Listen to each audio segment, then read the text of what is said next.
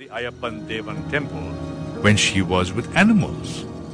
Everyone also had to acknowledge that animals were abnormally gentle when she was around. But when Sarasu swore to the other servants that she had seen a tiger walk away from Nehamol into the tall grass and disappear into the shadow, people said, Enough is enough. Ayo, we know she is good with animals, said Ammalu, but why make stories about it? And everyone agreed with her.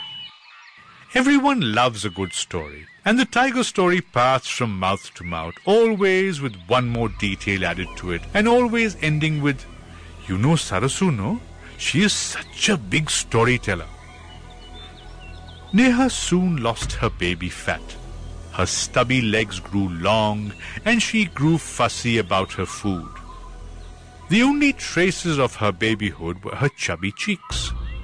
When Apupan's friends from the big city came home, they called Nehamol and asked her like all adults do, So, will you become a big rice merchant like your grandfather one day?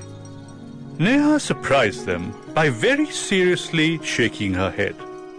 Then what will you be, little one? they asked. I will take care of tigers, said Neha gravely. Chinnamma quickly intervened and said, I want my girl to be a doctor, and that's what she means. No, Amma, said Nehamol, speaking out of turn for the first time in her life. I will take care of tigers. Chinnamma glared at her and hissed, Stop talking rubbish. No one's heard of taking care of tigers. Why don't you join the circus? Good for nothing. And again she wept for she loved Neha so, and it hurt her to see everyone laughing at her moonshine. Then one day Neha disappeared. When she didn't appear for lunch at the kitchen, Chinnamma grumbled. God knows what she eats. Sitting with the hens all day, she has learned to peck like them. Why can't she imitate the elephants when it comes to eating? I don't know. When she didn't turn up late in the afternoon, Chinnamma resolved to give her a good whipping. Amma was right. The girl was being badly brought up. Girls, after all, must behave like girls, not roam about with animals like lowly boys. When dusk fell, Chinnamma's anger melted into gnawing fear. By the time Achan, Apupan, and all the field hands broke into search parties to hunt for Nehamol, Amma and Chinnamma were crying quietly both propitiating the gods and promising to burn oil for a thousand temple lamps. Nothing was cooked that night, as even the servants felt out of sorts. Perhaps the tiger that was causing havoc in the nearby villages must have eaten her up, were the whispers that grew loud. It finally reached the head of the Kottate at Taravadu. The elders of the house sat gravely the next evening without speaking. Just then voices were heard shouting. When Apupan took heed, he was startled to listen to what they said. Nehamol is back! Nehamol is back!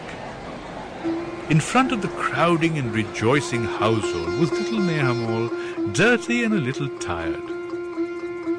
Strange it is how human beings are. Had they seen Nehamol injured or broken, they would have wept and pampered and healed her with herbs. But when they saw her without a scratch, smiling tiredly, instead of being overjoyed, they grew belligerent. Where were you? thundered Apupan, while Achan and Chinnamma went to pick the cane to give the tiny mite a good thrashing. I went to the jungle, was the reply. Oh ho, said Apupan sarcastically. And pray, who invited you there? Oh, nobody did, said Nehamol. The elephants told me that the tigress at Koitara was in pain and was determined to do as much damage to humans as possible. So I thought I would go and help the poor thing. It took longer than I imagined. And in front of the jaw-hanging crowd, little Nehamol narrated how the temple elephants led her to where their wild brothers in the jungle were.